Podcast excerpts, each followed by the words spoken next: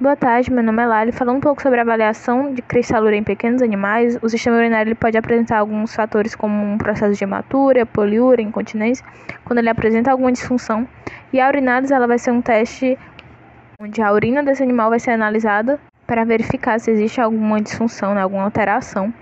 E ela teste de grande importância, porque além de ter um baixo custo, ela pode avaliar precocemente um problema renal. Ela tem manifestações clínicas como a cor, o odor.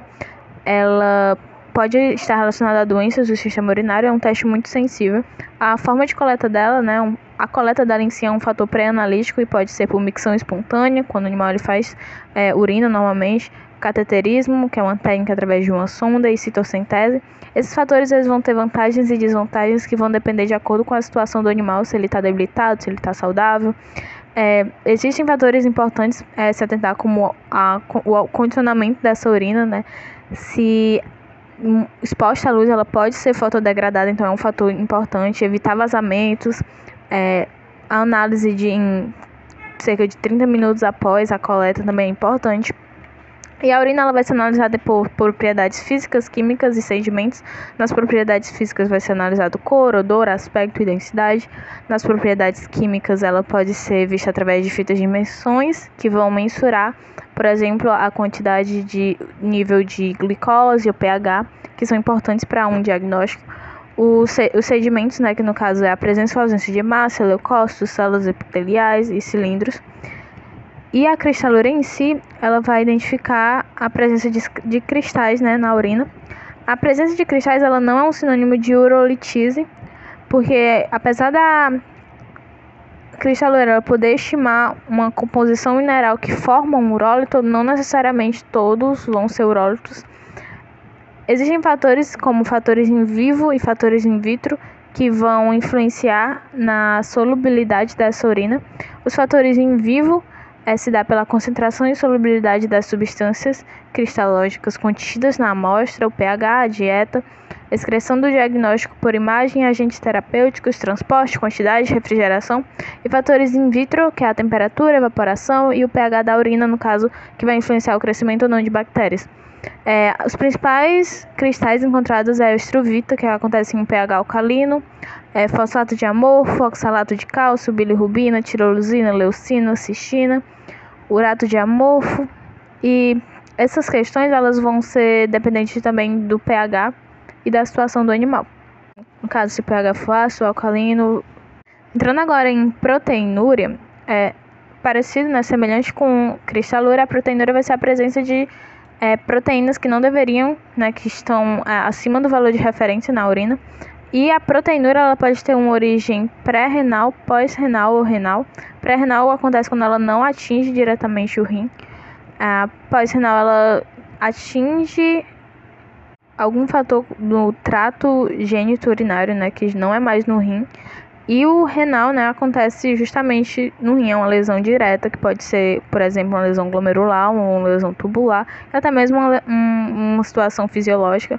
Nas glomerulares, ela pode ser alguma glomerulonefrite, na tubular pode ser uma lesão tubular, na fisiológica pode ocorrer em alguma gravidez. E a proteinúria renal, que é a mais importante, ela vai ocorrer quando ocorre alguma lesão renal. E existem algumas patologias que vão influenciar isso, como a insuficiência renal aguda, que vai gerar outros fatores, como uma hipoalbinemia, uma hipercolesterolemia. A proteinúria renal glomerular ela ocorre por meio de uma lesão glomerular, glomerulonefrites, ou pode atra ser através de, uma, de patologias hereditárias ou congênitas.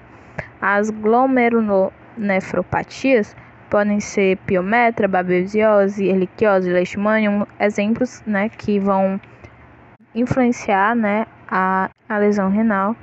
Existe a proteinúria de origem tubular, que pode ocorrer por meio de drogas, toxinas, que lesam, né, causam danos aos túbulos, e daí entra as tubulopatias, as fitas reagentes, né, no caso colométrico, e os sedimentos, eles vão ser fatores que vão ajudar né, a identificação de qual é o estado que essa proteinúria se encontra.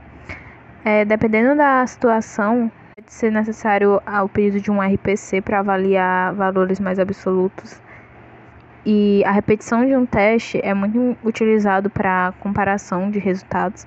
Pesquisar a causa, rever o histórico, anamnese, mensurar a pressão arterial, o exame clínico minucioso e exames complementares como sorologia, testes específicos, exames de ultrassonografia, uma revisão completa de um hemograma são fatores que vão influenciar num diagnóstico assertivo.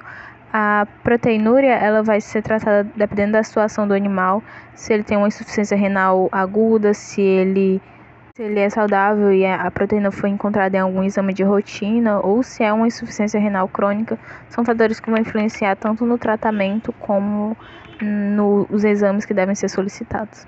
Falando um pouco agora sobre as coagulopatias, nós sabemos que a hemostasia é uma resposta do nosso corpo é, diante de uma lesão vascular e nós temos os fatores de coagulação e as plaquetas que vão agir quando ocorre alguma lesão. E dentre os fatores de coagulação existe a cascata né, de coagulação, que é uma reação em cadeia de processos que acontecem a partir de uma lesão, que basicamente é onde um fator que ele estava inativo, ele torna-se ativo, esse fator ele ativa fator subsequente e como produto final nós vamos ter a convenção da protombina em trombina, a trombina ativa o fibrinogênio e gera a fibrina, né, como o último fator dessa cascata. E dentre as coagulopatias, nós vamos ter a hemofilia, hemofilia, que pode ser tipo A, tipo B. Nós vamos ter causas como choque, né, traumas que vão causar algum processo de hemorragia. E existem testes, né, como o TP e o TTPA, que vão permitir a avaliação de uma via em específico porque os fatores de coagulação eles vão atuar em, na via intrínseca e na via extrínseca. Na via intrínseca ocorre quando a lesão é intrínseca ao sangue, né? E a via intrínseca quando são fatores externos ao sangue.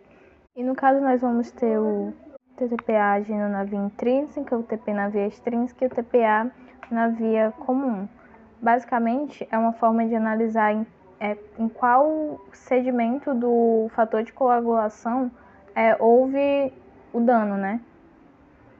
Um pouco sobre os principais exames utilizados em uma avaliação de uma função hepática, nós sabemos que é indispensável a avaliação das enzimas, né? Existem a ALT, a FA, a ST e GGT, que são os principais indicadores, e a sensibilidade e especificidade vai variar de acordo com a espécie. Existem algumas causas de patologias comuns, que no caso a, é a hipóxia, que pode decorrer de uma anemia, uma causa tóxica, pode decorrer através da ingestão de medicamentos ou de plantas, é, metabólitos, no caso de uma lipidose hepática, né, de uma diabetes, é uma causa traumática que pode decorrer de um atropelamento, por exemplo, e uma lesão direta no fígado, uma causa neoplásica, porque o fígado ele é um sítio para metástases, e uma causa infecciosa, como uma leptospirose, por exemplo. A LT e a ST elas vão ser indicativas de lesão e essa lesão pode ser leve ou grave. A lesão grave ela vai ocorrer quando existe cerca de mais de 70% né, de acometimento do fígado. A ureia e a albumina pode ser outras questões que são avaliadas na, na questão da presença de cristais também. A bilirrubina, ela pode apresentar, né, deve ser avaliada em animais que têm icterícia, ela vai ser indicada como indireta quando ela for conjugada ou não indireta quando ela não for conjugada. Basicamente, é, existem algumas doenças que vão trazer algumas alterações, no caso uma lipidose hepática, que é onde você verifica é, FA e GGT mais especificamente, mas as enzimas elas vão indicar essa lesão ou a não lesão. Lembrando também que a icterícia ela pode ser pré-hepática ou hepática, dentre outros fatores.